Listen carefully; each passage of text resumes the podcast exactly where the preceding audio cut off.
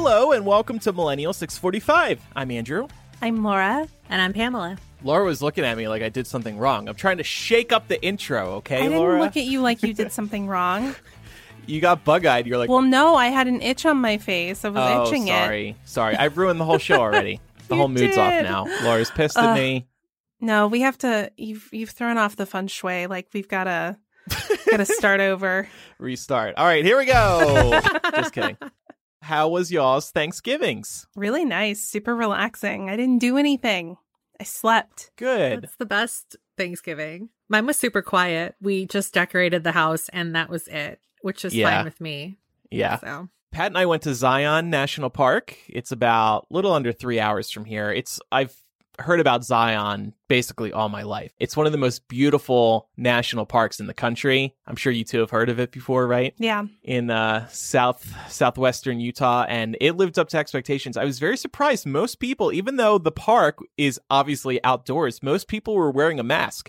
And if they weren't, if you started walking by somebody on a trail, they would put the mask on. And I was like, wow, this is really great for Utah. That's great. Larger than life. Pictures don't do it justice. Just absolutely beautiful. We're going to go back over the summer because there's this trail where you actually walk up the river. I didn't do the big one. I asked in the millennial group what Zion recommendations given to me. People said, do Angels Landing. Angels Landing. No.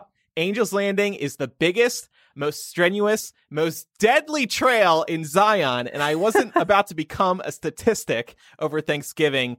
I have a weird issue with heights, so I was like, Pat, if you want to do it, fine. They had a little count of how many people have died walking Angel's Landing since 2004, and said 11. I said, see that, Pat? I'm not going to be number 12.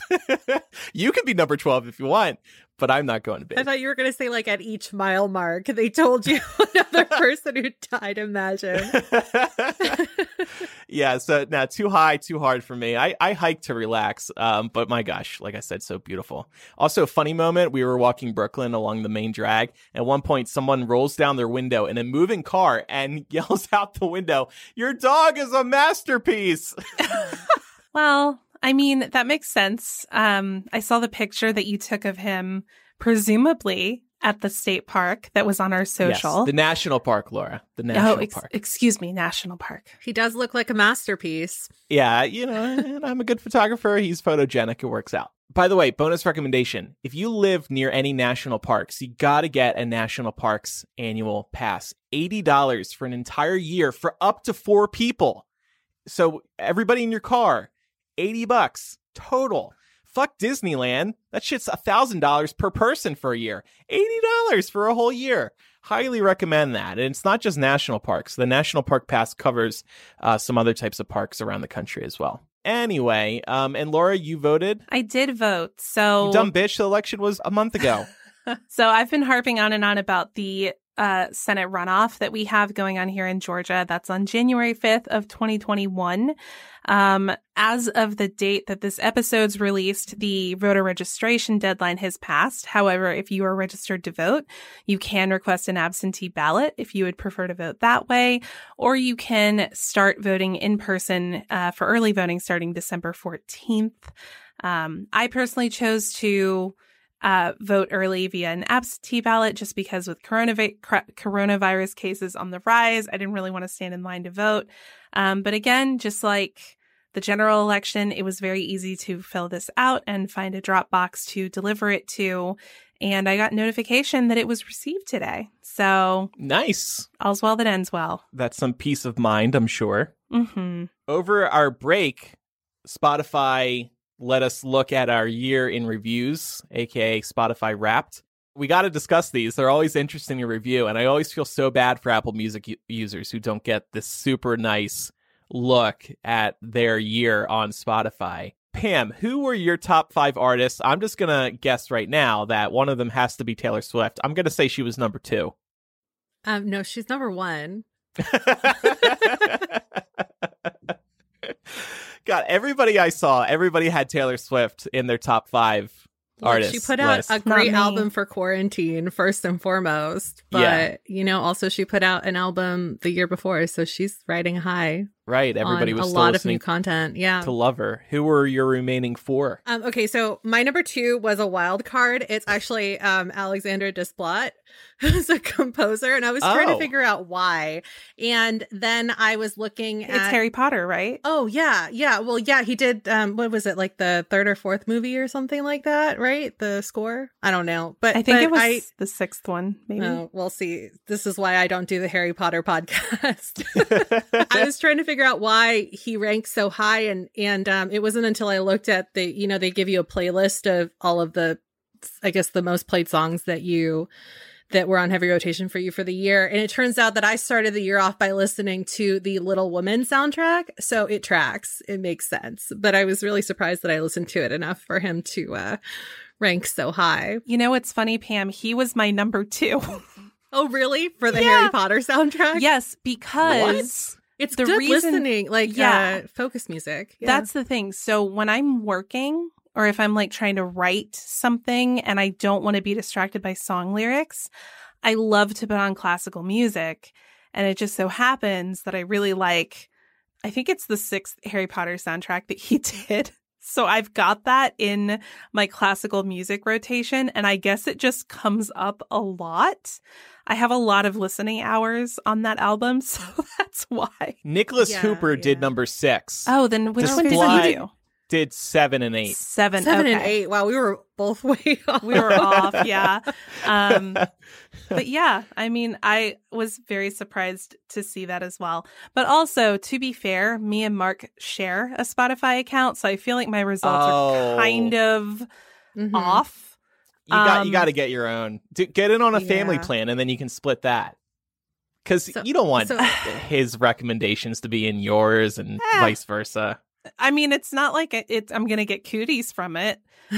I'm a data nerd, so I want it to be the real name. It up. Yeah, like I also use my mom's account. We don't because if I'm driving her car for whatever reason, like I'll or if I'm in the car with her, I'll take over the music, and so it's always her Spotify. So her, like, she doesn't care, but I felt like I got a completely different look at, you know, just looking at that wrapped, like, on my listening habits in her car based on my listening habits on my computer, which is pretty funny. This is another reason I don't want to play outro music on the show anymore, because y'all's recommendations are going to screw up my recs because we're playing it through my Spotify account. Is that the real reason why we stopped doing that? I could get them from YouTube. No, Laura, that's not the real reason.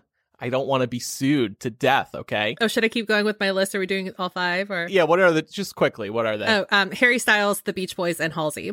Beach Boys? Okay. I love The Beach Boys, unironically. Wow. Mm-hmm. I don't want to brag, but I saw them live once. I did too. Oh, at the county fair. Oh, at the county fair. Love it. Yeah. Laura, your top five? So the first one I'm going to blame Mark for, since we do share an account. Number one was Fall Out Boy. And I was kind of mad when I saw it. I was like, this is your fault. See, this is why you need a separate account. You got mad. The rest of it tracks, though. So obviously, Alexander Desplat. And then number three was Gorillaz. Makes sense. Mm-hmm. Number four was Frank Turner. And number five was the original Broadway cast of Hamilton. I love that. These are all correct. My top five are Bruce, Gaga, U2, Taylor Swift, and Led Zeppelin. So a mix of classic rock and pop. Though, I'm going to brag for a second. I was not only in Bruce's top 5%, I was in his top 0.05%. So like me and 10 other people. God. Was he your number one? Yeah. Okay. Yeah. Did they tell you, they also tell you like what the, what song from your number one artist was like your most played, right? So what was your... it was a Bruce one from one of his two new albums. But my top song overall for the year was Stupid Love by Gaga. Did y'all have any podcasts that tracked for you? I don't use Spotify to listen to podcasts. So that's a bummer for me. I did. And I knew that it was going to be this show, Dissect, which is like my favorite podcast. I've heard of that. They've been doing that for... a couple of seasons now. It's mostly steeped in like R&B and hip hop, but it's just such a good show. If you're a big music nerd, they do really good research over there and it's really fun. How about you, Laura? So my top, well, they gave you two. My top listened to podcast was, wow, I can't believe I'm forgetting it. Spooked by the people who do Snap Judgment. But then my top binged podcast, because it gave you two results. The podcast that I binged the most in single sittings was Haunted Places, which I know I've recommended here on the show before. I love spooky shit. So yeah, it's about right. I listen to tech podcasts. Those are the only shows that I listen to. So it would have been one of those two or three that I listen to. Also, shout out to anybody who has been listening to Millennial through Spotify and shared that Millennial was one of your top podcasts of the year. That's always really nice to see. There is also some big tech news while we were out. Well, I guess it's not tech news. I'm still thinking about my tech podcast. HBO Max is going to debut all 2021 WB movies day and date with their theatrical releases. This is huge news. Suicide Squad, Space Jam, Dune, Godzilla vs. Kong, The Conjuring, In the Heights, Matrix 4, they are all going to be on HBO Max the same day that they hit theaters in 2021. Movie theaters are pissed. They are so disappointed in WB.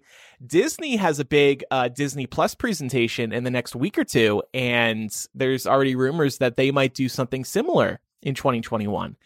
So, and this might seriously kill some movie theaters. WB, obviously one of the biggest studios, and now you don't have to go to a theater next year or really pay much extra to see any of these movies, especially if you're already an HBO Max subscriber. Pam, what did you make of this? This is a game changer, honestly, and I was especially surprised that they're not going to charge you extra, because Disney kind of made it seem like this was the only way they could get some kind of money returned on these big budget films, specifically Mulan, which we all had to pay $30 extra for if we decided to watch that. Yep. And HBO and WB just came in and said, you know what? Like, you guys just have to pay for the subscription. Yeah, which is $15 a month. So, yeah, that was a big FU to Disney. And if they don't follow suit, people are probably not going to be as lenient. The one caveat is that these movies are only going to be on HBO Max for a month. But obviously, that's not going to be difficult to watch one of these movies in that month window. Right. So, yeah, that is big news. But you know what? I don't blame them, because we don't know what's going to happen in 2021. We don't know how long it's going to take for everybody to get the vaccine and then be comfortable to go back into theaters. And they don't want to keep delaying their movies. I don't blame them. Yeah, we talked about this a couple times on the show. And it's just like, at what point are you too far ahead of your own slate? And then at what point does the technology or even the storytelling become dated? And these days, the answer to both of those last questions is relatively quickly. You know, like, even take a look at Hamilton. Hamilton came out not very long ago in 2016. It was revered, and then it came out at Disney Plus, and people were shitting on it for its romanticizing the Revolutionary War. Yeah. So, guys, it's crazy. Wonder Woman is called Wonder Woman 1984 because it was supposed to come out in 1985. Coronavirus has... Shut up. We're in a coronavirus time loop. Time warp. No, but that's a great point, Pam. We also just wanted to touch on this. Elliot Page of Umbrella Academy fame, also Juno, also Inception, announced that he is trans on social media last week and shared that his pronouns are he, them, and also just wrote a really heartfelt letter about this, just cluing the world in and sharing that his preferred name is Elliot moving forward. And we just wanted to take a moment to highlight this because we're so excited for Elliot and for anyone like him who is able to find and be comfortable with their authentic self. So yeah. And the letter was very matter of fact. Mm-hmm. He was just like, hey guys, so my name's Elliot, and then wrote more, obviously, but just the way that he introduced the news, I thought was really, really great. Mm-hmm. And Netflix was on it. They've already changed Elliot's name to Elliot on Umbrella Academy. I think, like, even in the credits, like, they jumped on it really quick. So good for them. Yeah, exactly. That's the right way to do it. And I think this is a good time to just, like, highlight that you can be, like, part of recognizing Elliot's identity without dead naming him. So dead naming is when you, of course, would use the name that somebody used previously prior to a transition. And that can be really damaging and really hurtful. So it's very easy to kind of like we just talked about at the beginning of this point, just say like, hey, oh, Elliot Page, you don't know him. He's in Umbrella Academy. He was in Juno. He was in Inception, things like that. Like it's very easy to do that without going down the path of like, oh, well, he used to be like, that's not a way that you want to go with that conversation. And I know that many folks are still learning how to have these conversations and how to do so in a sensitive way. So yeah, just a good reminder for all of us. You two were very excited about a show that is now on Netflix. You've been talking about it, I think, all year. Yeah. Pam and I were very Pam and I were very excited about the Selena series that released on Netflix last Friday, December 4th. Pam, I'm going to let you take a crack at this first. Ooh. So Laura and I have been texting about this all weekend. And oh my God, I feel so bad because I know so many people were so excited about this show, ourselves included. And I'll just tell you guys what I told Laura, which is that you can definitely tell that the family was very heavily involved in the making of this series. I don't even know why that was a surprise to me because they're very heavily involved in anything that has to do with her likeness. You know, like, I don't know how many of you guys listening kind of know the history of Selena, but shortly after she died, her father made it a point to lock down those rights for everything. So the family is, you know, very controlling of her likeness and her estate. And that also means that I think that sometimes whenever projects like this happen, they gloss over a lot of maybe unsavory traits. And it was really cool, I guess, in a positive, just to talk about something positive. It was really cool to get a bit more of an understanding of how her brother and sister fit into the fold of things because they also played in her band for her whole duration of as a musician. And that's something that kind of gets glossed over, especially if all you know is what you've seen in like the 90s biopic. But it also kind of just means that I don't think we got a huge insight into who Selena is because there's only so much time even in a TV series and you can't really, you know, dive into everything, even if you can dive into more on a show than you can in a movie. I felt, and I told you this, it felt like one of my childhood icons got the sitcom treatment. Like, it really, the show, like the characters all felt like sitcom versions of their human counterparts. And that really bothered me because it's not what I was expecting.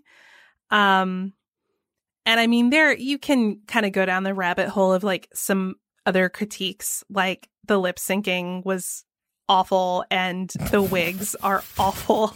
I also have a complaint about the dancing, but right, the dancing is so bad. Did you notice too that they like every time you were hoping to get a full body shot of the dancing, it was cut off. Cut to a tight shot, and the only explanation I can think of is that she couldn't get the moves down, so they stuck to like torso up.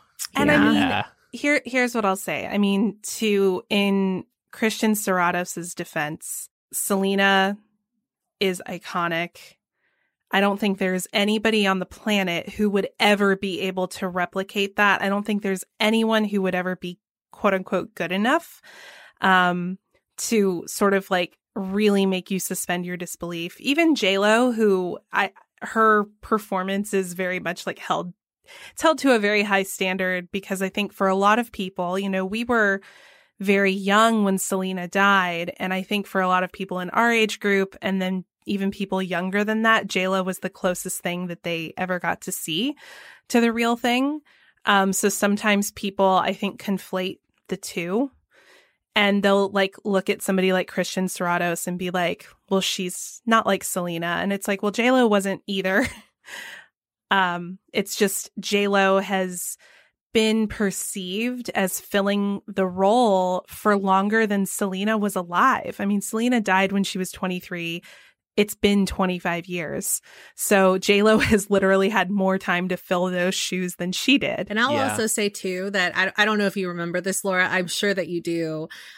J.Lo has only been, she's only really received love for her portrayal of Selena over the course of maybe the past like 10 years, if anything. There was so much controversy surrounding her casting, first and foremost, because she's Puerto Rican, not Mexican American, and that's a really big deal. But also because of the timeline between when Selena died and when that movie was made. And also because, like Laura was saying, it's almost impossible to fill Selena's shoes, and the family has been trying, you know, like even outside of these larger projects that we see on the main stage that get a lot of buzz. Like, I don't know if you remember this, but I remember like every year or every 2 years growing up, they'd be on, you know, Sábado Gigante trying to find the next Selena. Yeah. And like having Selena lookalikes, and the like her parents were like, and her brother and her sister were like heavily involved in these contests. And it's just, it's kind of bonkers, really. So for a lot of people, I think that, you know, they see this as a way to keep her legacy alive. But then for people that have been lifelong fans like Laura and I, it's like they've never stopped. You know, it's not just that they waited 25 years after they made the biopic to return to her to try and like make something more of her legacy. Like, they've been doing this for a very long time. Yeah. And also, I mean, you mentioned the timing of the biopic. I mean, Selena was murdered in 1995, and that movie hit theaters in 97. 1997. So when you think about the timeline that goes along with making a movie, that kind of gives you an idea how quickly they started moving on that project. And a lot of fans are very critical of the Quintanilla family for that. Like, there are a lot of people who feel that they're just trying to cash in, and that they just won't let Selena be dead, basically. And like, there's some stuff that like a few years ago, they were advertising that they were going to do a Selena hologram tour, and that the Selena hologram was going to perform, and that Selena would be releasing quote unquote new music and things like that. And it's a little bit disconcerting as a fan, because you do want more, but at the same time you're like, this is kind of getting into uncanny valley territory. I don't know if we need this. Yeah.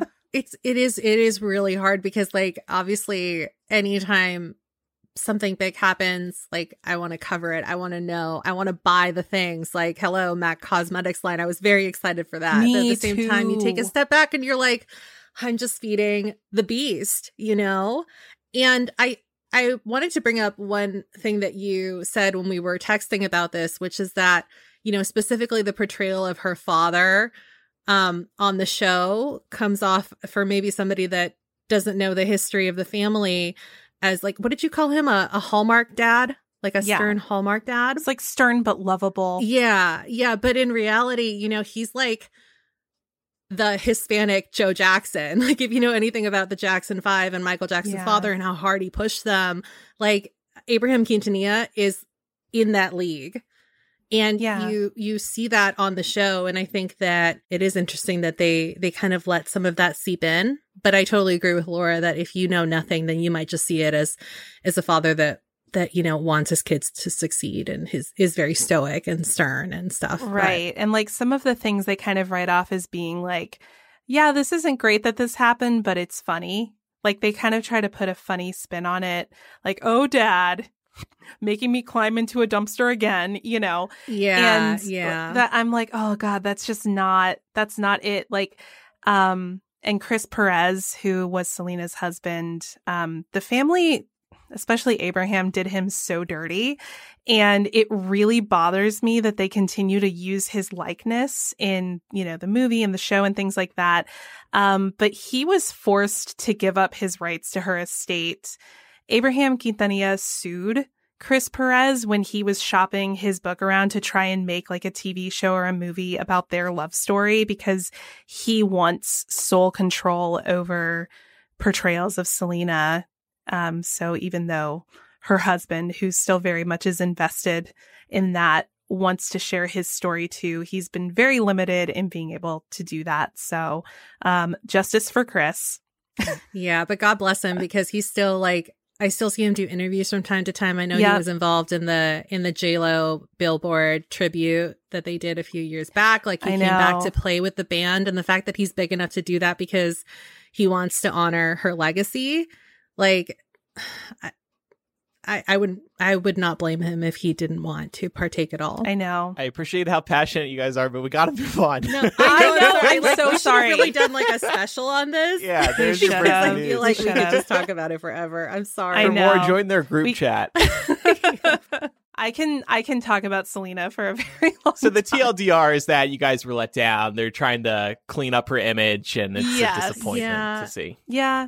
But silver lining is that it's only part one. So like, obviously we're going to watch the second part. Yeah. Okay, we'll clear out our schedule for whatever episode that occurs around. You could just stay. You could call it in, Andrew, in the morning. Guys, I'm sick this week. Selena. Sorry. So she's our Bruce, okay? All right. Okay, all right.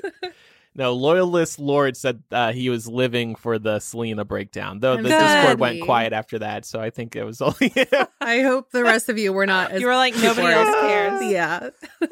All right. Well, we are getting ready to jump into some quick Joe-mentum and Rona updates. So now is the time to indulge in your favorite relaxation method. Here at Millennial, we're big fans of hemp bombs because we find CBD to be a truly helpful method for managing stress and anxiety. And they have just introduced their subscription and rewards program. You can sign up for a subscription of your favorite CBD product to be delivered to your door every month and save 20%. You can also choose every 2 months or every 3 months and save 15% and 10% respectively. With Hemp Bomb's rewards program, you can earn points by buying products, following Hemp Bombs on social media, writing reviews, and so much more. You can use these points for coupon redemptions and work your way towards gold status to earn even more rewards.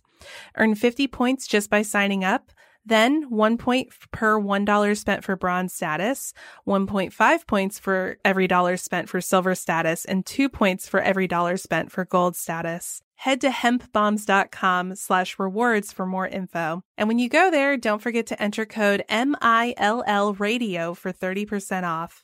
That's hempbombs.com/rewards and enter code MILLradio for 30% off today. Real good stuff. We've been taking the gummies every night recently here in the Sims Fincutter household. Those are a delightful way to relax at night.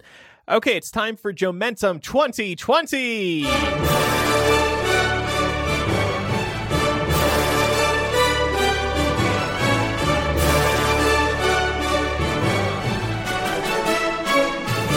I think back to that Saturday, like every day now. Wasn't that the greatest Saturday to ever Saturday in the history of Saturdays? I mean, I just frankly keep reliving this every time a state recertifies its results after a recount. So much losing. The Trump administration's Attorney General Bill Barr said that the Department of Justice has found no evidence that would change the outcome of the election. So much losing. And the New York Times also reported over the weekend that Barr is considering stepping down from his post before Trump's term ends later next month, which is kind of funny to me. Like, he can't wait it out another month and a half. He just has to get out of there soon. I know. I'm like, so wait. You've come this far and now you have to leave? Yeah. Like, stick it out for a few more weeks. Jeez. He's going to be off around Christmas. He doesn't want to get fired on Twitter. Yeah. He wants to get writing that book, that tell-all. Right, we learned that he actually hates Trump. He and everyone else. Yeah. Well, I swear to God, all these people who have held off on these tell-all books, fuck you. Oh my God, there's going to be so many now. There's going to be so many. Although they might think, I want to join his administration in 2024 if he decides to run again. I don't even want to think about that right now, though. And then, Laura, you touched on this at the top of the show, but the runoff is underway now in Georgia. Yeah, the runoff is underway. So there's a lot happening.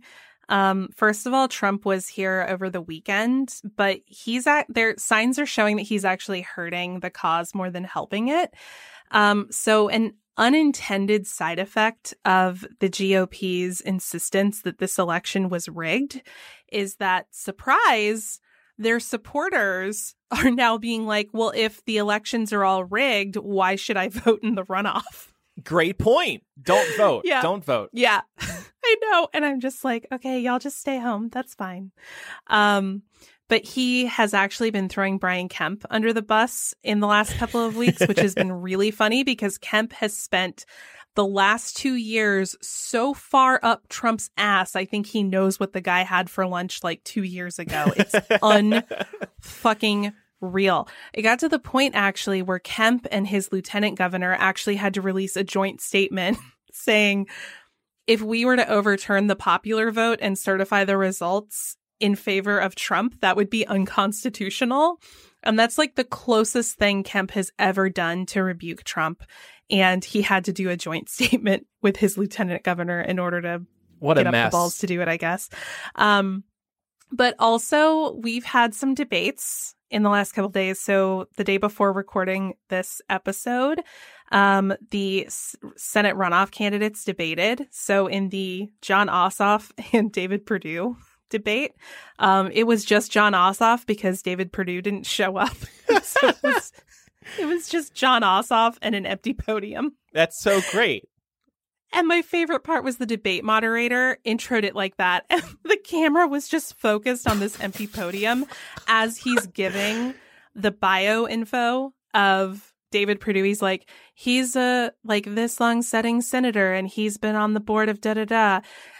He declined to accept our invitation for a debate tonight and will be represented by an empty podium. I love that they did that. And then Raphael Warnock, who is challenging the incumbent Kelly Loeffler, she actually showed up for it, but I don't know if it was actually her or if it was the robot that they programmed to sound like her that showed up. They aired that on CNN. I decided to watch it. She was stiff. Like, oh my gosh, what a boring person. At every point, radical liberal Raphael Warnock. So many times. That was her. That was her argument. He's a radical liberal. We'll prove it. I was very turned off by how often she used the term radical liberal in front of his name. Like, basically every time she addressed him, she added that in front. It's just immature. Because she doesn't know what else to say. Yeah. They don't have any other talking points because at the end of the day, she knows that she's being challenged for her record. And her record as a senator is that she attended an intel meeting prior to coronavirus blowing up the way it has. So she knew that this was going to be shitty. And what did she and her husband do after that? They dumped. Yeah, they dumped all of their stocks and they invested in stocks for PPE and also virtual meeting programs. So they knew where this was going and they cashed out on it. So she's having to defend that. And that's why she's just sticking to these pre-written talking points because she has nothing else she can do. Wow. Yeah. Yeah. It's time for the Rona Roundup. Let's check in at Rudy Giuliani's Michigan oversight hearing. Do you even know the answer to that? No, I guess I'm trying to get to the bottom of this here. Zero. There's zero. So my question then is if the... Guess how many... Wait. What about the turnout rate? 120%? Let's let Representative Johnson ask his classic question, please. So the poll book number, there's two things that could happen here. Anyway, a very drunk woman showed up at Rudy's hearing with him. Even Rudy was tapping her on the arm like, whoa, calm down. You've taken this too far. You're starting to look crazy. Not that I know anything about that. And the best part is she was touted as their star witness for voter fraud in Detroit. Some girl they found at brunch who was still hungover from the previous day. And and I mean, it was an SNL sketch. And if you go and watch the SNL cold open, it's exactly that. You don't even have to watch it. It's the same thing. Yeah. In fact, it wasn't as funny as the real thing. No, it wasn't. There's no doing that justice. She went on for a while. And we can't ignore the farting. Oh, yeah, there was farting at some point, apparently, and SNL really leaned into that. Also, there was this delightful story. Christmas tree sales are up this year. as people look to add a little happiness to their quarantine.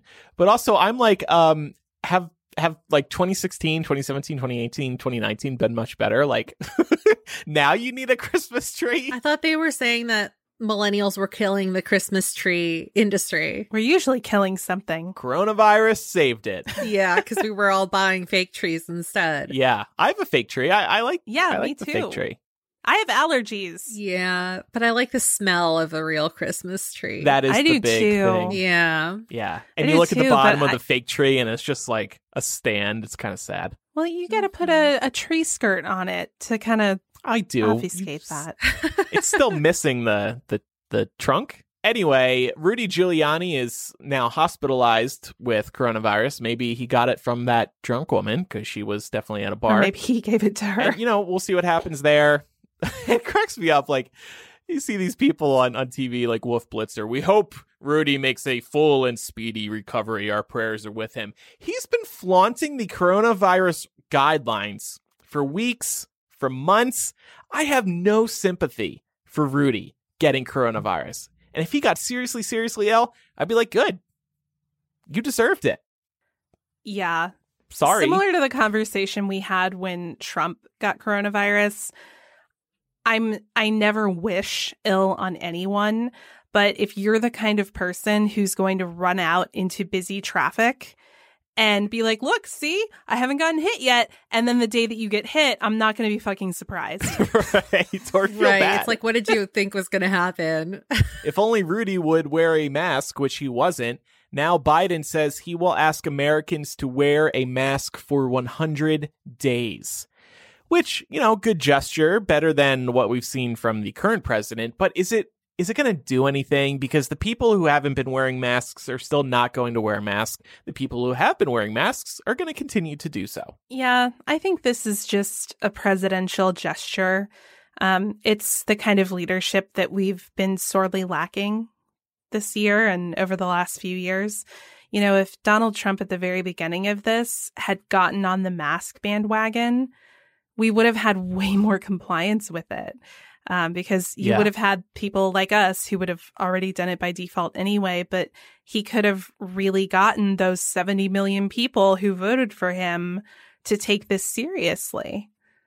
And I think Biden's trying to course correct. Whether or not it'll have much of an impact, that remains to be seen. But he's also going to issue a mask requirement for federal buildings, federal property, and public transit. So that's a good thing. Yeah. You know what they need to do? They need to do like a Got Milk campaign, but for masks. So get a ton of celebrities. Got Mask? Yeah, there you go. Get a ton of celebrities to wear masks and put those up on billboards. That might help a little bit. I know Republicans will still say, oh, those coastal elites. And their masks. Anyway, there continues to be a lot of good vaccine news. The vaccines, specifically the ones from Pfizer and Moderna, seem to be moving pretty steadily in the United States. Laura, you found this tool to help us determine when we might actually get vaccinated. Yeah. So the New York Times has a very short quiz that you can take to get an idea of where in line you would be for the coronavirus vaccine. And we've all done it. It just basically asks how old you are, what county you live in, what profession you're in, and if you have any COVID-related health risks. And then you submit, and it shows you this nice little graphic of a line, and it labels people like healthcare workers, people in nursing homes, first responders, et cetera, to kind of give you an idea of how the line is staggered. And then there's a red outline of a person that represents you in the line to give you an idea of what their model projects for you. Where did y'all end up in this line? I haven't done it yet. I wanted to get my reaction of disappointment live on air. I'm ready to hit the submit button. Here I go. Fuck. No, there's a lot of info here. Oh, I'm like dead last, it looks like. Yeah, I'm way at the end of the squiggly line. I figured you would be. I'm third from the end. Same here. Which is probably as far as you can go. You too. How about you, Laura? I'm towards the front of the line. Yeah. Not like the front. What? Not the front, but like... Why? What makes you special? Is it because you have asthma? I have asthma. Oh. And I'm, It's a pre-existing condition.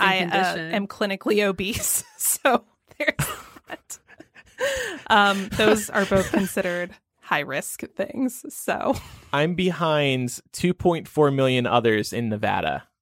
So, and I'm in line behind 268.7 million in the US. So, and then we also heard today that the Trump administration had a chance to buy more vaccines from Pfizer, and for whatever reason, Trump didn't.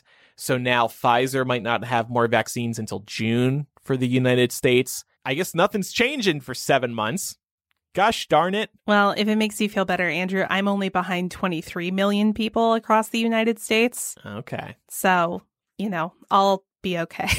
States are beginning to receive and roll out their vaccines. They're starting to give them to those who need it most by as early as mid-December. So we're like a week away from this potentially happening. Talk is also heating up about getting everyone on board to take the vaccine. Facebook announced they are starting to take down misinformation concerning the vaccine. Bush, Clinton, and Obama, the three former presidents, are reportedly interested in taking their vaccines on camera to encourage everyone to take it themselves.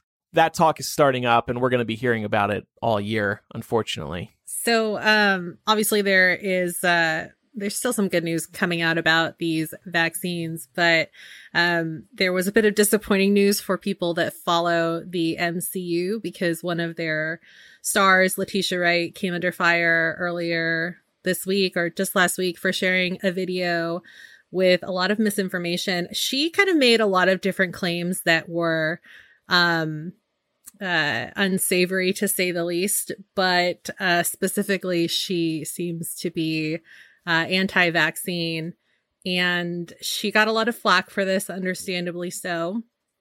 And the internet was quick to, you know, bring her under fire. And then she retaliated by saying that she was being called out for using her brain, because she says that you should question everything and not take things at face value. I understand that point, but also, like, we're talking about straight up science, right? Right. Yeah. And she's not using her brain. She watched a video on YouTube, which YouTube later took down because it violated their terms of service.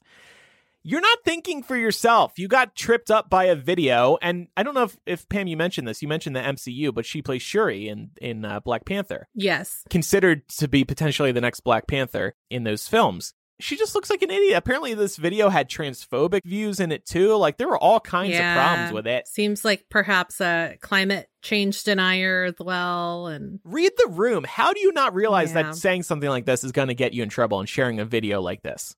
I mean, come on. Yeah. Yeah, she has since deleted her social media accounts as well, which I mean, I hate when that happens to anybody, specifically women, because women in the Marvel universe and also in the Star Wars universe have disproportionately been led to delete their social media handles for onslaughts of hate. But in this case, I understand why people were upset, and it wasn't anything to do with her personally. It was mostly because of the misinformation that she was spreading. Exactly. So, and the thing that bothers me about this is I think it's totally okay to have questions about things and, you know, you use your brain to ask questions about a vaccine if you want to understand it better. But we all have to remember that this isn't the first time we've made a vaccine. We've been making them for quite a long time. And it's not like this vaccine is going to have some super dangerous secret ingredient that other vaccines don't have. So I'm presuming Letitia Wright has her other vaccines. So I'm just a little bit confused. Hope so. Yeah, I'm just a little bit confused about like what the impetus is here. And I think that it's people being afraid and not knowing what to do with that fear. So they're misplacing it on these like conspiracy theory narratives. And unfortunately, as she learned, she was willing to pick. Rex just said microchips. People think that there are microchips in the coronavirus vaccine. That's a thing. There better not be. I want to assume positive intent here, and I want to assume that she's just got some concerns and uncertainties related to the vaccine.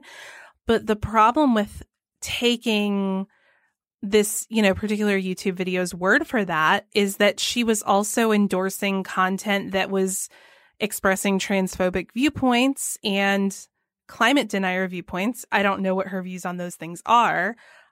I would like to assume that she's not transphobic and that she's not a climate denier, but her endorsing this viewpoint has to make everyone assume that she must have other controversial, incorrect, and harmful views that she's putting out in the world. And for somebody with her platform of influence, that's very problematic.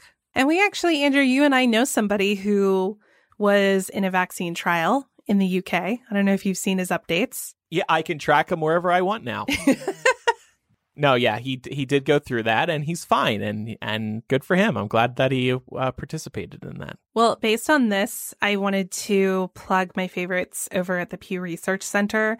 They released a study recently talking about United States citizens' willingness to get the coronavirus vaccine. And some of these numbers are heartening and others are disturbing.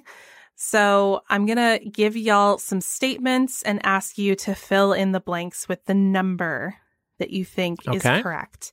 So for this first one, overall, this percent of Americans say they would definitely or probably get the vaccine if one were available today. Might be a little lower because they haven't seen the testing completed yet. So I'll say 60%. I'm going to be more optimistic and I'll say 80%. I love your optimism, Pam, but Andrew, you were actually right on the money. It's 60%.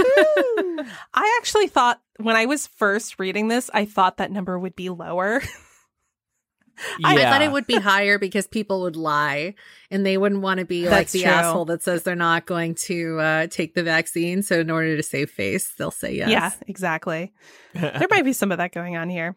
Okay, about this percent say they definitely or probably would not get the vaccine, although caveat here, although half of this group says they would change their mind once other people started getting vaccinated. So this group of people are like, probably not, but when I see other people get it and they don't die, then I'll do it. 35%. I'll say 52. I don't know why. But Andrew was closer. It's 39% say that they definitely or probably would not get the vaccine if it were available today. And then finally, this is like the dun, dun, dun group. This percent of U.S. adults do not plan to get vaccinated and are, quote, pretty certain more information will not change their mind. What are we at? Like 78 million people voted for Trump. And I bet a lot of those people are not interested in getting the vaccine. I'm going to say about the same as my last number, but I'll go a little lower. So I'll say 30%. I was just going to say if Andrew's first answer was right, 40, then I don't know, logically, maybe about 60% for this last one. Say that they don't plan to get vaccinated? Yeah. The answer is 21%. So yes. 21% of U.S. adults say that they do not plan to get vaccinated. So just remember that when you're out interacting in the world, 21% of the people that you're interacting with. 1 in every 5 yep. are poisoned by COVID, potentially. I'm kind of worried that like my grandparents are, you know, maybe reading too much shit on Facebook because I was talking to them over the weekend about vaccinations and you know, they were talking about how they're really sad because we can't come into the house or like we won't go in there and how we're not going to have Christmas together, blah, blah, blah. And I said, oh, Grandma, you know, as soon as you get vaccinated, because you two will get there first, then, you know, I'll be over first thing. And she's like, well, I don't know if like we should get it because like, you know, I have a lot of health problems. And like, what if it kills me? I'm like, Grandma, like if the doctor tells you to get the vaccine, then they're not going to lie to you about potential risks, you know? Yeah. Then you should take it. She's like, okay, mija, if you say that I should listen to the doctor, I'll listen to the doctor. I was like, bless, Grandma. I'm glad that we didn't have to have like a full-on argument about this. But now I feel like I'm going to have to drive you there myself to make sure that you're keeping good on the promise. Yeah. And delete their Facebook accounts. Yeah. All right. Well, more to get to today. But first, we've all got holiday shopping on the mind and our sponsors do too. I want to tell you about Cratejoy. They are the world's first and only subscription box marketplace. You can shop over thousands of unique boxes and gifts for just about anything you can imagine. Cratejoy makes it easy to find that perfect gift for anyone and everyone in your life. The hardest part of buying gifts is getting something cool and unique, and Cratejoy takes care of that for you. What I love about subscription boxes is you're getting some fun surprises every month, and they're doing the hard work of picking things in a category that you or a loved one love. To me, it's like experiencing Christmas every month. And Cratejoy has boxes themed around everything under the sun. You'll find escape rooms and mystery boxes for adventures at home, cool cocktail kits and snacks for your next virtual happy hour, monthly book clubs in a box for every reader. And of course, they have proudly geeky boxes for every fandom. Even plant boxes I saw today. I think I'm going to subscribe to that one to get new green in my house every month. And best of all, you'll find reviews from customers like yourself so you can see what others think before signing up. That's great. So you can subscribe to these and know that people are already enjoying them. If you're looking to give the perfect gift or to treat yourself, you can shop thousands of subscription boxes all in one place. There's still time to find the perfect gift for everyone on your list. And as I said, this helps take some of that guesswork out. So like maybe I know that Pam loves Selena. Well, maybe I could find a Selena box without actually having to go and find Selena products. That's a pain. Let somebody else do the work. And we can get you 30% off your first box when you sign up at cratejoy.com/MILL. That's right. Sign up today at cratejoy.com/MILL to get 30% off your first box and shop Cratejoy's holiday specials. Cratejoy, get joy delivered right to your door. Okay, we have a confessional now. We do. COVID-19 edition. I'm trying to be responsible and not have any hookups as COVID gets worse. I was a little bad in the summer and hooked up with some fellow hospital staff. Whoops. But as it gets worse and the hospitals are just always on outbreak, I have stopped. To get me through this long winter, I am debating. It's like Game of Thrones. Winter is coming. I am debating getting some adventurous sex toys, aside from the usual vibrator. Maybe something with thrusting ability. But I am trying to grapple with the price. I know it's responsible to stop hooking up during COVID, but is it responsible to spend potentially over $200 on a sex toy? If you got it. And I assume the more you spend, the higher quality it's going to be. Yeah. And I know you two have spoken about this before. It's important to... I'll cut this out. Do you want this in here? Doesn't your dad listen to the show? I personally don't. I don't care. But my family's not allowed to listen. But yeah, we've definitely talked before about how important it is to make sure you get like something that's medical grade silicone. Because you don't want to, especially if you're looking for something with thrusting ability, you don't want anything up there that's not supposed to be there. And look, I assume these things last you a while as well. So if you think about how many years you might have it for, that's a lot of banging, you know, $200, that's not bad. Yeah, it probably has like a rechargeable battery. So you're, you know, saving money on that. And does it have an app? That would be fun as well. Yeah, some of them do. It might also be shower safe. So you might be able to use something like that in the shower and not worry about it. I, you know, honestly, I think if you have $200 to blow and it's not going to like put you behind on your bills and you can still live comfortably, I say go for it. Can you please send us a link to this toy? We would love to know honestly, what I'm a $200 sex toy looks like. Maybe it's gold plated. I've never heard of one this expensive, so I'm very curious. I mean, they can get pricey, but over 200, maybe it's multiple toys. We're getting some affirmation from the Discord. People saying that their expensive sex toys are totally worth it. Shelby says, a lot of banging for your buck. Here's a tagline. Do sex toys have return policies? Can you imagine being in charge of like cleaning those? No. I feel like they probably just go straight in the trash. I don't think they even take what a waste. Them. Oh, really? No returns. No, I'm sure they have like a money back guarantee, but who in their right mind is actually going to return a sex toy? I'd be too embarrassed to do it. Yeah. I mean, obviously you would clean it yourself if you're respectable. But you just take the L at that point, right?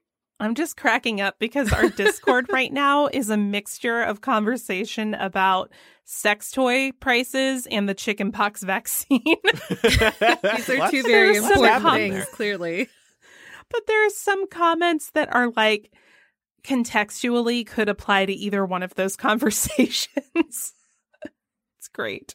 Pam, what was trending this week? Twitter is out here making all of us millennials feel old. And so I thought that it would be fun to kind of get in on this trend. I saw this on Sunday, so just yesterday. And you might have noticed, too, that a lot of old school stores that are no longer with us were trending on Twitter. And it's because somebody tweeted, "Age yourself with a store. I'll go first. Radio Shack." I thought it might be fun if we aged ourselves with a store that is no longer in business. So yeah. How would you guys age yourselves with a store? Definitely Radio Shack as well. I used to go to a Radio Shack a lot. As everybody knows, I'm a nerd, and there was one that was biking distance away. So I would always go, and it was always cool because they had like the latest RC cars and, you know, the little parts you can buy for every little thing in your home movie space, so to speak. Blockbuster was another big one, too, of course. What about like Hollywood Video? Do you remember that? We didn't have those. Oh. We had one of those. For me, it would probably be Borders and Virgin Records, like probably anything Virgin. Yep. But there was a huge Virgin Records store, like I think 3 floors in downtown San Francisco. And I could spend hours in there. And they had those little like those little places where you could just like scan the barcode and you could like sample the album before you bought it. Oh, yeah. Those were fun. Yeah. Oh, my God. I could like live in there. Georgia's mentioned one that I was about to say, too. Zany Brainy. I don't know if that was a huge... I don't know what that is. I remember those. It was a toy store, but it was just a very colorful... No. It was like the Target of toy stores. Like, you know, like Toys R Us is like the Walmart of toy stores. Zany Brainy was like a lot cooler in there. Did anybody have Discovery Zones? Do you guys remember those? Yeah, we had one in the Fancy Mall. Mm-hmm. That's what we used to call the Fancy Mall because all the stuff was expensive. It's like it was right next to the Sharper Image, so they were both kind of pricey. Oh, Sharper Image. Yeah. Kids. Yeah. Was that a kids museum? Discovery Zone? What was that? No, it was like a better Chuck E. Cheese. Oh, okay. It was like more extreme. Indoor activities that kids could take part in, like they had crazy slides and like arts and crafts and stuff like that. Yeah, so, Jewel mentioned the one with the giraffe logo. Toys R Us. No. There was like it's like a soft play place, like with like you could do crafts and go down slides and stuff, right? Oh. I don't remember what their logo was. What about Academy? Do you guys remember those? Mm-mm. You don't remember the commercial? The right stuff, the right price. Academy? You don't remember those? That may have just been in the South, maybe? No. Maybe. Okay. Rex mentioned Circuit City. Jewel also mentioned KB Toys. That was a big one in the malls. Yep. That was cool. And those damn robotic dogs that would go around in circles. Yeah. Yep. I remember those. Yeah. Tower Records, although there is, I guess there's still one that's thriving in Japan. So it doesn't really count. But also Like I know that they just they finally took out the amoeba that was out in Hollywood. Oh, I know. They say they're moving that so much. Yeah, I know. But like that building, it was it was iconic. It was a good building. Yeah, Chuck E. Cheese is still hanging on somehow, but that I know they probably won't last another 10-15 years, unfortunately. See, I feel like not after coronavirus, right? Oh God, yeah. I feel like they have an opportunity to really go like the Five Nights at Freddy's route and just. Become like nostalgic, creepy. Yeah, honestly, places for millennials to have fun. Yeah, there is a Chuck E. Cheese kind of near us in Chicago, and during the pandemic, not like it's over, but maybe they're still doing this. They were selling their pizzas for $5 a pop takeout, and I wanted to do that so bad because I used to love Chuck E. Cheese pizza as a kid, and Pat thought I was too weird and creepy to go in there and get a pizza at a kid's gymboree or kids, you know, arcade. But you know what? One last point on Chuck E. Cheese: screw them for getting rid of all the robots. They got rid of the robots. They don't have those anymore. No, that was the best part of Chuck E. Cheese. What? Watching their shows. Huh? I'm so sad. Yeah, and they redid Chucky, but you guys probably saw that. Oh, yeah. Michelle said McDonald's birthday parties. Yeah, they used to do birthday parties. Those were a thing. Those rocked. They had trains you could sit in. Mm-hmm. Do you remember that? Yeah. The McDonald's could book the near whole me has Play Palace area for your party. You were rich if you could do that. They just redid the Play Palace that the McDonald's down the street from me. So I don't know who's going to be renting that out anytime soon. But I could sit here and talk about that forever. But I know we are going to have one of our listeners join us in a couple of minutes. Kaylee, we have a couple things to talk about with her. But first, I want to tell y'all again about a wonderful service I've been using, Framebridge. Framebridge makes it easy and more affordable than ever to frame your favorite things without ever leaving the house. From art prints and posters to the photos sitting on your phone, you can Framebridge just about anything. Framebridge is also the perfect way to give easy and thoughtful gifts. In just minutes, you can turn a photo from your phone into one of the best gifts ever. Here's how it works. Just go to framebridge.com and upload your photo, or they'll send you packaging to safely mail in your physical pieces. You can preview your item online in dozens of frame styles and gallery wall layouts, choose your favorite, or get free recommendations from their talented designers. The experts at Framebridge will custom frame your item and deliver your finished piece straight to you or anyone on your list. A handcrafted, personalized gift from Framebridge starts at $39, and all shipping is free. Plus, our listeners will get 15% off their first order at framebridge.com when they use our code Millennial. I've hung up two pieces from Framebridge, and I love admiring them every day. What really sets them apart are the frames. I got a couple really earthy wooden frames that complement my space really well. This is the way to upgrade your home with gorgeous personal touches. Phones take such great photos, and they deserve to be printed so you can admire them every day. And like I also mentioned, Pat and I went to Zion a couple of weeks ago. Now I'm trying to decide what photo to print from Zion because they all deserve to be brought to life. You should figure out, too, what you want to Framebridge. Get started today, frame your photos, or send someone the perfect gift. Go to framebridge.com and use promo code Millennial to save an additional 15% off your first order. Just go to framebridge.com, promo code Millennial. Again, that's framebridge.com, promo code Millennial.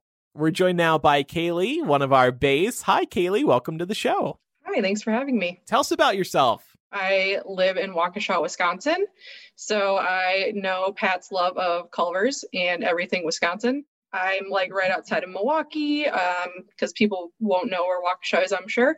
I work at an architecture and engineering firm as a lighting designer. Okay, awesome. We hit a Culver's in Utah. That was a must because that's like the closest one to us. But anyway, so when you originally signed up to be a guest here on the show, and this was close to 2 years ago now, so thank you for your patience and your support over the years, you had told us you were crafting as a side hustle. So I brought that up last week, and you told me that you've since stopped doing that since it was too stressful. So I thought we could talk about managing one's work-life balance. Could be interesting. So tell us why, what were you crafting and where were you selling it? Yeah, so I was crafting crocheted items, so like scarves, hats.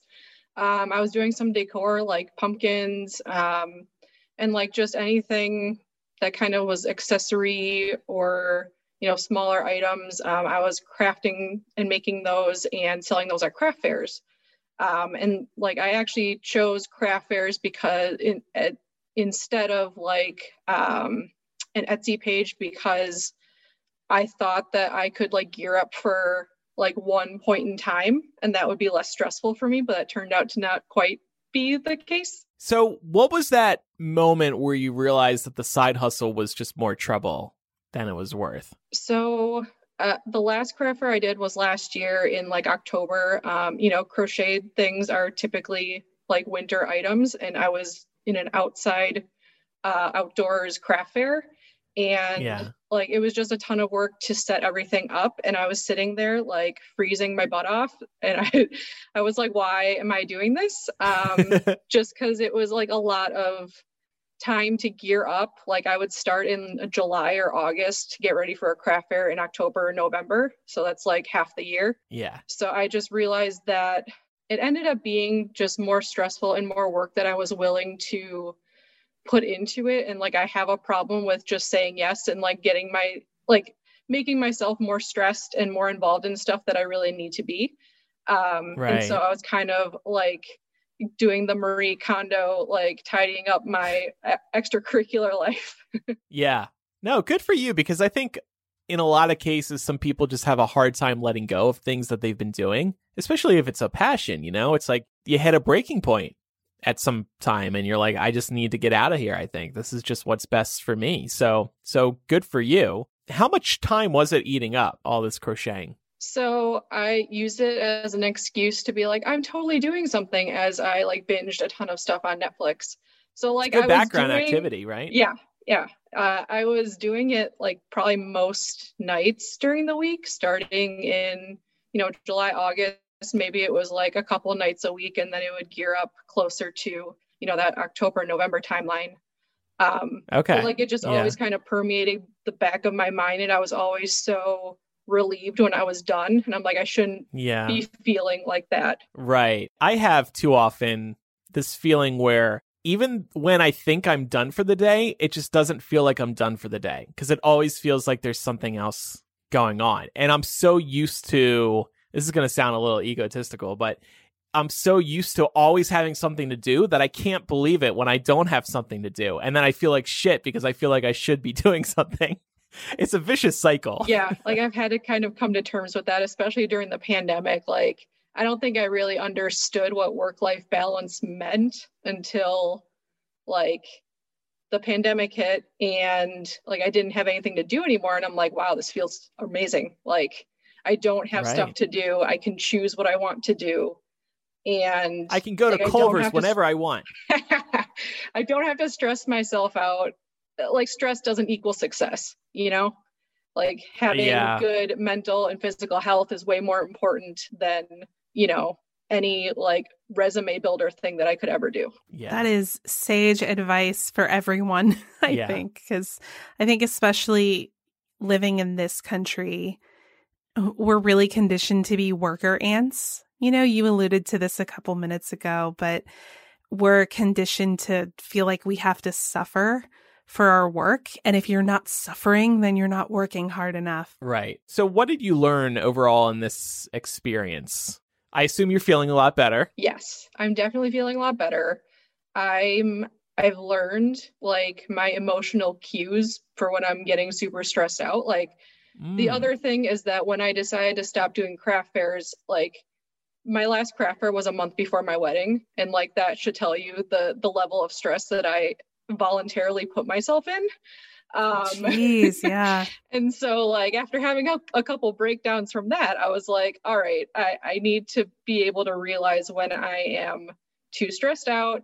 And, I was going to try to get there anyways. Like I was kind of divesting from, the craft fairs, all my, like I was involved in professional societies.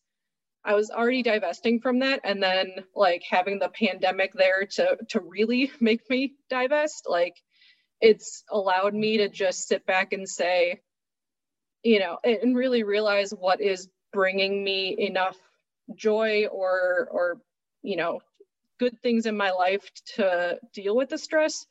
And I know myself better, I think. Yeah. Because I think one issue is that people work to pay off debt, which of course makes sense. But then there's also that line where it's like, why are you working so much when you don't have any other life outside of this work? Is it really worth it? And I think people just get so bogged down in how busy they are. And to some extent, they're proud of it and want to kind of show it off.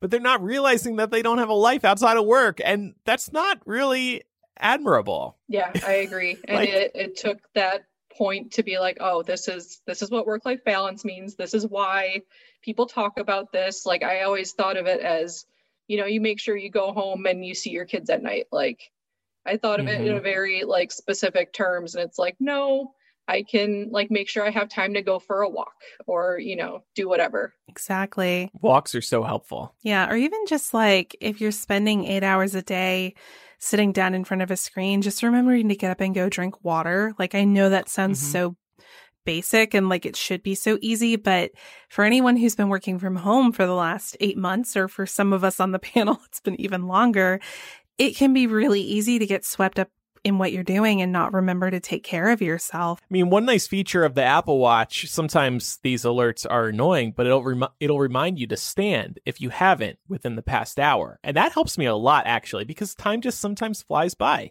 And you're like, all right, it's 10 minutes before the top of the hour and I haven't stood up yet. Let me stand up, go grab water, like Laura said, or I don't know, use the bathroom or pet Brooklyn and then come back. It looks like, Kaylee, that you're at a standing desk. Yeah, I saw you kind of wiggle back forth in a way. Yeah. Does that help you too? Yeah. So with all the sitting and working from home, my back is starting to hurt.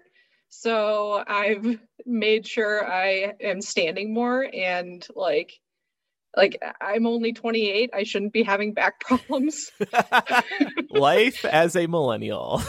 Yeah. No, I hear you. I recently invested in some of those chirp wheels so that I can roll my back out and get some good muscle relief. But I'm also finding from all the sitting, it's really bothering my back. Do you have like a standing mat, Kaylee? I don't, but I'm on carpet. Oh, okay. So that helps. So yeah, it's better. I bought a mat and I'm asking Santa for like, they're really popular on Amazon. It's like, it kind of looks like a surfboard, but it tilts up on the side. So you can kind of like wiggle back and forth on it. Oh yeah. I know the balancing. Boards. Yeah. Not a surfboard, like a skateboard. So you can like work your core, right? Yeah. Yeah. But I mean, you can just do things. You can keep your feet occupied. And that's really important, because if you're at a standing desk, you're standing still. And you know how that can start to ache after a while because you're not moving any part of your body. So that's supposed to help that. Yeah. And I know you mentioned craft fairs, Kaylee, but I know for anybody who might be interested in potentially joining Etsy, I've seen on Etsy stores that sometimes people will have like an away message on their Etsy store, but it's built into Etsy. And I think behind the scenes, you can check a box that will let potential customers know that you're taking a break. And I love that they're doing that because they're aware that people can sometimes be overworked on Etsy and they need time away. Yeah, I think that's awesome. I don't know if I'll ever like go to the Etsy route, but because what I was afraid of is that I would get, and maybe this is assuming I would be way more successful than I would be, but I was worried that I would get tons of orders like in a short period of time and I wouldn't be able to fulfill them. Just that could be really stressful.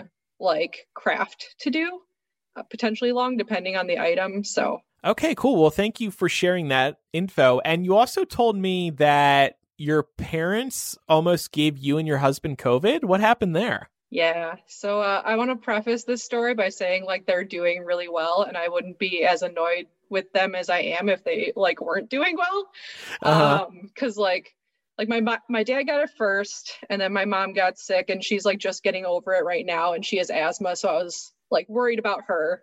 But yeah, like we were supposed to have them over for Thanksgiving, just the two of them, you know, and they haven't been completely in like our circle that of people that we see, but like we've seen them over the pandemic. It's not like they're totally new to our circle. Mm-hmm. So I was like, all right, this is fairly safe. At least we get to see some people. And so like Thanksgiving morning, my dad calls me and he's like, so I got a COVID test and it's positive. I was just heading into work, which like that was red flag number one. Like, why are you heading into work after you've gotten a COVID test? But yeah, like he was like, you know, it's positive. So obviously we're not going to come up. And I'm like, okay, like, but how did you get a COVID test? He's like, do you have symptoms? Like they don't just hand these things out. And he's like, yeah, like the 16th, I started having symptoms. And I'm thinking like they wanted to come up for my birthday on the 19th and drop stuff off for me. And, like, why were you not going to? Yeah, why were you not going to tell me? Yeah, my mom started getting sick the Monday before Thanksgiving. Like, you couldn't have told me that you were at least going in for a COVID test that Tuesday. Like, I'm glad they got the test in time because, like, would they have come over anyways? Important thing to mention. Yeah. Darn, I still need to talk to them about that and ask them about their decision making. Yeah. So. Yeah. Kaylee, thank you so much for your support over the years. We really appreciate it. And you're going to hang around with us for After Dark today. And we have a couple of fun topics coming up, right, Laura? Yeah, so we have a confessional that the writer specifically asked us to keep behind the paywall. So it's pretty juicy. We also got some feedback on the Airbnb topic that we discussed in After Dark a couple weeks ago. And then we're also going to be touching on pop culture events that have had an impact on our lives, kind of inspired by Pam and I ranting about Selena earlier in the episode. Uh-oh. You can tell that that was a big one for us. We'll touch on that one a little bit, but there are a couple of other ones that we want to make sure to make some time for. So definitely be sure to check that out. That'll be available at patreon.com/millennial. And when you pledge, you'll get a special RSS feed that you can pop into many podcasting apps. And along with that, if you're interested in supporting the show, there's tons of great bonus content available at patreon.com/millennial. That includes our flagship benefit After Dark that Andrew just mentioned, but also the Millennial Variety Show, our Discord, where you can chat with us and your fellow patrons, access to our live recording studio every week, the ability to join us on an episode of the show, just like Kaylee has today. Thank you so much for your support, Kaylee, and so much more. Even if you're not in a place to part with your hard-earned dollars, however, you can still support the show by subscribing to us for free on your favorite podcasting app and leaving a review. We know it's been a rough year, and we are so appreciative for your support, financial or otherwise. Indeed. And now it is time for some recommendations. So, did y'all see Bad Moms, the comedy, 2016 or so? No. No. Pam? Not even Pam? Oh, I thought you would have, Pam. Darn it. All right. It's one of these like shitty, but also good, but also trashy comedies. There was a sequel, Bad Moms Christmas, and it's on Netflix. It was really freaking funny. The reviews are terrible. Don't listen to Rotten Tomatoes. Listen to me. It is laugh out loud funny. If you want a new Christmas movie that's super funny and that you haven't seen before, it's got an all-star cast of women. Check it out. Bad Moms Christmas. I want to recommend Floor and Decor. Not sure how many states they're in, but I know they're in quite a few. This is great if you're looking to do some updating in your home or even a whole home remodel and do it for an affordable price. I've been having to go there quite a bit lately because of the situation with needing to get our place fixed up after it got flooded. And honestly, if it weren't for the affordable prices that they have here, I probably wouldn't be able to do some of what we're doing. So definitely recommend checking them out. They have some really unique tiles and things like that that I wasn't able to find anywhere else and at a price that was actually decent. So check them out. It's flooranddecor.com.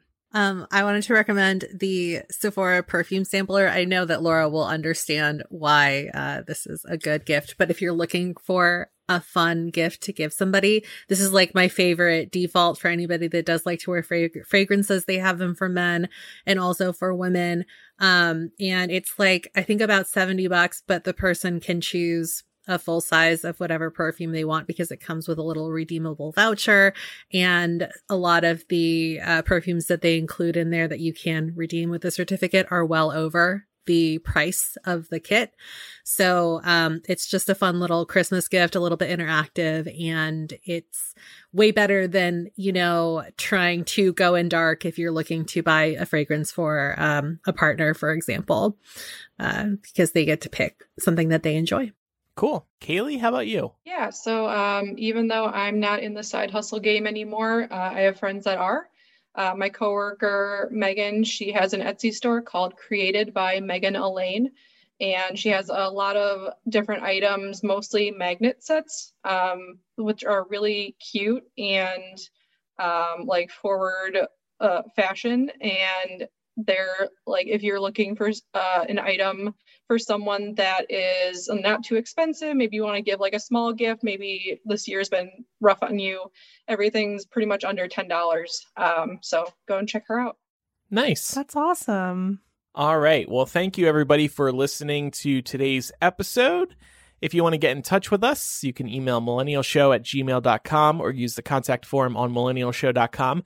We also have our confessional on that website. Also, follow us on social media, Millennial Show on Instagram, Twitter, and Facebook. And if you have a second, we would appreciate if you left a review for Millennial on Apple Podcasts or wherever you listen to Millennial. If they have a review system, we like getting fresh reviews in there, so we would greatly appreciate that a lot. All right. Thank you, everybody, for listening. I'm Andrew. I'm Laura. I'm Pamela. And I'm Kaylee. Bye, everybody.